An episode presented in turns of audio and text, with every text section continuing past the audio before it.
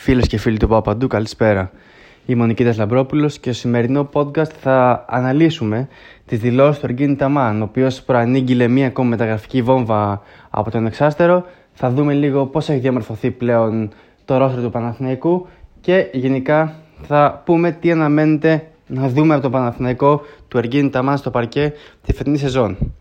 Αρχίζω από τις δηλώσεις του Τούρκου Τεχνικού, ο οποίος προανήγγειλε ουσιαστικά ότι ο Παναθηναϊκός θα κάνει μία ακόμα μεταγραφή και δεν θα είναι μία μεταγραφή η οποία απλά θα είναι ένας παίξι που σπηλώνει το ρόστερ, αλλά θα είναι μία ακόμα βόμβα για την ακρίβεια, μία από τις πολλές βόμβες που έχει πυροδοτήσει ο Παναθηναϊκός στη φετινή μεταγραφική περίοδο.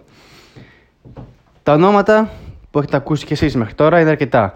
Φαβορή είναι ο Σβή Μιχαλιούκ, ο οποίος έχει έρθει σε συμφωνία με το Παναθηναϊκό, ωστόσο περιμένει και θα περιμένει μέχρι τη τελευταία στιγμή, όπως όλα δείχνουν, να βρει μία θέση σε ένα ρόστερ ομάδας του NBA. Με τα φαβορή μέχρι πριν από ελάχιστες ώρες να είναι οι Boston Celtics και οι Charlotte Hornet, οι οποίοι ανήκουν στον ε, Michael Jordan.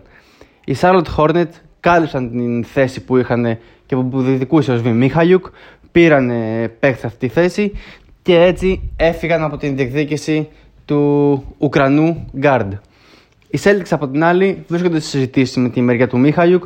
Τον έχουν ε, δοκιμάσει ήδη κάποιες φορές. Έχει κάνει κάποια δοκιμαστικά μαζί τους δηλαδή.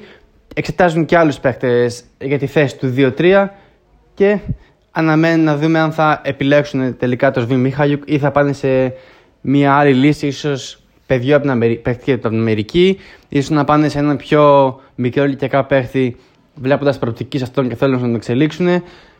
Ποτέ δεν ξέρεις. Έτσι, με λίγα λόγια, κάπου στα μέσα με τέλη Αυγούστου, εάν ο Παναθηναϊκός δεν έχει αποκτήσει άλλον παίχτη, μέχρι τότε θα ξεκαθαρίσει το θέμα Μιχαλιούκ. Πάμε τώρα να δούμε λίγο πώς έχει διαμορφωθεί το ρόστρο του εξάστερου έως αυτή τη στιγμή που μιλάμε. Καθώς στο 1, αυτή τη στιγμή ο Παναθηναϊκός έχει τον Λούκα Βιλντόζα, τον Κώστας Λούκα και τον Δημήτρη Μωραήτη τρεις παίχτες, οι οποίοι ο καθένας μπορεί να προσφέρει κάτι διαφορετικό στην ομάδα. Με τον Δημήτρη Μωράητη σαφώς να είναι η επιλογή η οποία θα είναι ο αντικαταστάτη του Λευτέρη Μποχορίδη καταρχάς και θα αγωνίζεται και πολύ στο ελληνικό πρωτάθλημα. Και είναι πολύ πιθανό να πάρει και κάποια λεπτά συμμετοχής σε κάποια παιχνίδια της ε, Euroleague που ο Παναθηναϊκός θα βρίσκεται μπροστά στο σκορ ή που θα είναι με ομάδες χαμηλότερης δυναμικότητας. Αν μπορούμε να πούμε ότι υπάρχουν τέτοιες ομάδες στη φετινή Euroleague που όλες οι ομάδες είναι ενισχυμένες σε μεγάλο βαθμό. Στο 2, με το ρόστερ όπως είναι αυτή τη στιγμή που μιλάμε, ο Παναθηναϊκός έχει τον Μάριος Γκριγκόνης, ο οποίος έχει συμβόλαιο σε ισχύ και είναι κανονικά στην ομάδα και όπως όλα δείχνουν θα παραμείνει και την αίσθηση στην ομάδα. Έχει φυσικά τον Grand, ο οποίος αποκτήθηκε και είναι κανονικά στο ρόστερ του. Έχει τον Παναγιώτη Καλετζάκη, έχει τον Γιώργο Καλετζάκη.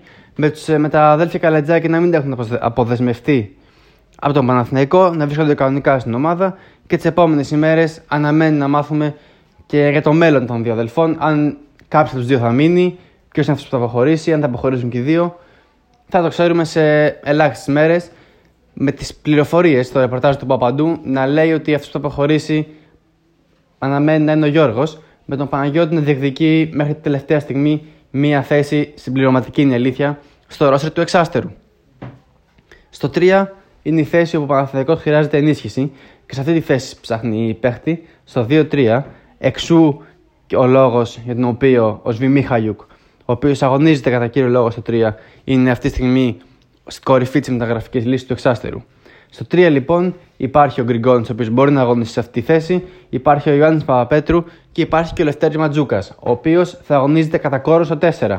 Ενώ στο ρόστερ του Παναθηναϊκού αυτή τη στιγμή υπάρχει και ο Αβδάλας, ο οποίος αναμένεται να παραχωρηθεί δανεικός, αλλά και ο Χουγκάζ, ο οποίος αρχικά άρεσε τον Ριγκίν Ταμάν, τον ήθελε στο ρόστερ, ωστόσο κάποιες πληροφορίες λένε ότι υπάρχει μια αρκετά μεγάλη πιθανότητα, είναι η αλήθεια, να παραχωρηθεί για δεύτερη συνεχόμενη χρονιά δανεικός στο περιστέρι του Βασίλης Πανούλη.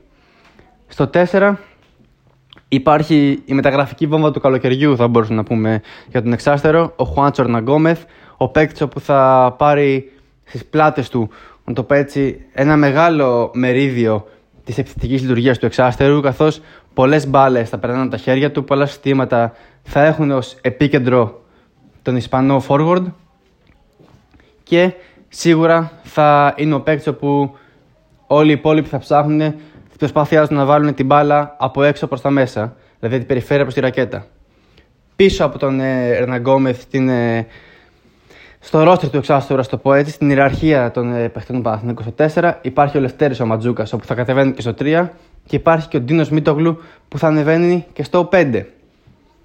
Στο 5 είναι ο Ματίας Λεσόρτ, όπου αναμένεται να είναι το βασικό πεντάρι του εξάστερου. Είναι φυσικά ο Μπαλτερόφσκι, ένας παίκτης που είναι 2-16, είναι το νέο μεταγραφικό απόκτημα του Παναθηναϊκού.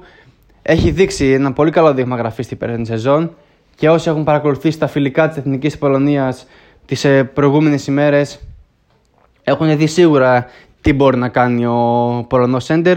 Είναι ένας παίκτης ο οποίος είναι αυτό που λέμε παίκτη αταμάν, καθώς παρά τα 216 εκατοστά τα οποία είναι, μπορεί να σουτάρει με άνεση πίσω από τη γραμμή των τριών πόντων, μπορεί να παίξει μες στη ρακέτα. Γενικά είναι ένας πολύ διάστατος παίχτη, ο οποίος σίγουρα θα βοηθήσει το Παναθηναϊκό. Και βέβαια υπάρχει και ο Σάμο Ντούροφ, ο οποίος οι πιθανότητες είναι χωρισμένες στο να δοθεί δανεικός και να μείνει στην ομάδα, καθώς οι άνθρωποι του τριφυλιού σκέφτονται αν πρέπει να το δώσουν δανεικό για να αποκτήσει εμπειρίες, αλλά από την άλλη το να δουλέψει με την Εργίνη Ταμάν για μία σεζόν είναι σίγουρα κάτι το οποίο μπορεί να τον βοηθήσει να εξελιχθεί σαν παίχτης και έπειτα να βρει και ρόλο στην ομάδα. Γιατί όχι, είναι ένας άκρος ελπιδοφόρος παίχτης. Αυτό ήταν λοιπόν το ρόλο του Παναθηναϊκού με, την, με τους πράσινους να ψάχνουν όπως προείπαμε και ένα παίχτη στο 3 με, με το ρεπορτάζ να αναφέρει ότι η περίπτωση του Σβημί Χαλιουκ βρίσκεται στην κορυφή. Οι πράσινοι κοιτάνε και άλλους παίχτες από την ε, αγορά του NBA παράλληλα κοιτάνε και παίχτες από την EuroLeague που μπορεί να μείνουν ελεύθεροι για να τους αποκτήσει η ομάδα ή μπορεί να πληρώσουν κάποιο buyout. Τα ονόματα είναι αρκετά, ωστόσο για λόγους που πιστεύω ότι όλοι καταλαβαίνετε δεν γίνεται να σας αναφέρουμε κάποια από αυτά, καθώς θα είμαστε και εμείς σε αρκετά δύσκολη θέση. Πέρα από αυτά λοιπόν, ο Σβή Μιχαλιουκ, το επαναλαμβάνω για τρίτη φορά, είναι στην κορυφή της λίστας. Μέσα Αυγούστου με τέλη του μήνα αναμένεται εξελίξεις. Αν δεν έχει πυροδοτηθεί κάποια άλλη βόμβα, πριν από τα μέσα Αυγούστου, καθώς ο Παναθυνικό βρίσκεται συζητήσεις με έναν παίχτη που αν εν τέλει συμφωνήσει να έρθει στην ομάδα, σίγουρα θα μιλάμε για μια μεταγραφή όπου κανεί την περίμενε και θα είναι τον πάνω του καλοκαιριού μετά φυσικά το Χουάτσο Γκόμεθ. Κλείνοντας, να μιλήσουμε και για το θέμα του Μακ James με τον Ολυμπιακό.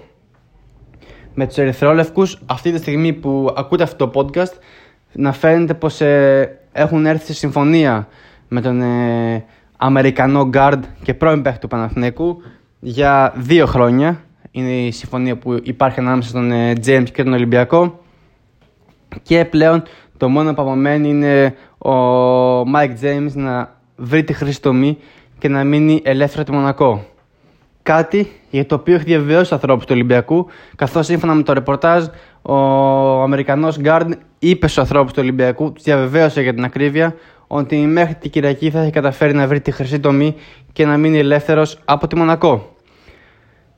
Μία απόφαση του Αμερικανού του αγώνα στο Ολυμπιακό, η οποία έχει διχάσει τους φίλους του Παναθηναϊκού και κάτι παρόμοιο έχει συμβεί και με ένα μεγάλο μέτοχο της ομάδας, τον Δημήτρη Γιανακόπουλο, ο οποίος έκανε follow στα social media τον ε, Mike James, δείχνοντας ε, το πόσο δυσαρεστημένος είναι με την απόφαση αυτή του James να πάει να αγωνιστεί στον αιώνιο αντίπαλο του Παναθηναϊκού, δηλαδή τον Ολυμπιακό.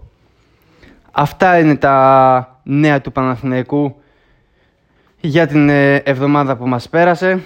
Σίγουρα θα ακολουθήσει ένα ακόμα podcast μέσα στις επόμενες ημέρες με τις νέες εξελίξεις που θα έρθουν για τον εξάστερο. Μέχρι τότε, συνεχίστε να διαβάζετε papadou.gr για έγκυρη και έγκυρη ενημέρωση. Κάντε μας ένα follow στο, στο Instagram, ένα like στο Facebook, ένα follow στο Twitter και φυσικά το σημαντικότερο ένα subscribe στο YouTube για να παρακολουθείτε όλο το υλικό που ανεβάζουμε από τα γήπεδα και φυσικά τις εκπομπές που κάνει το papadou.gr για όλα τα αθλήματα.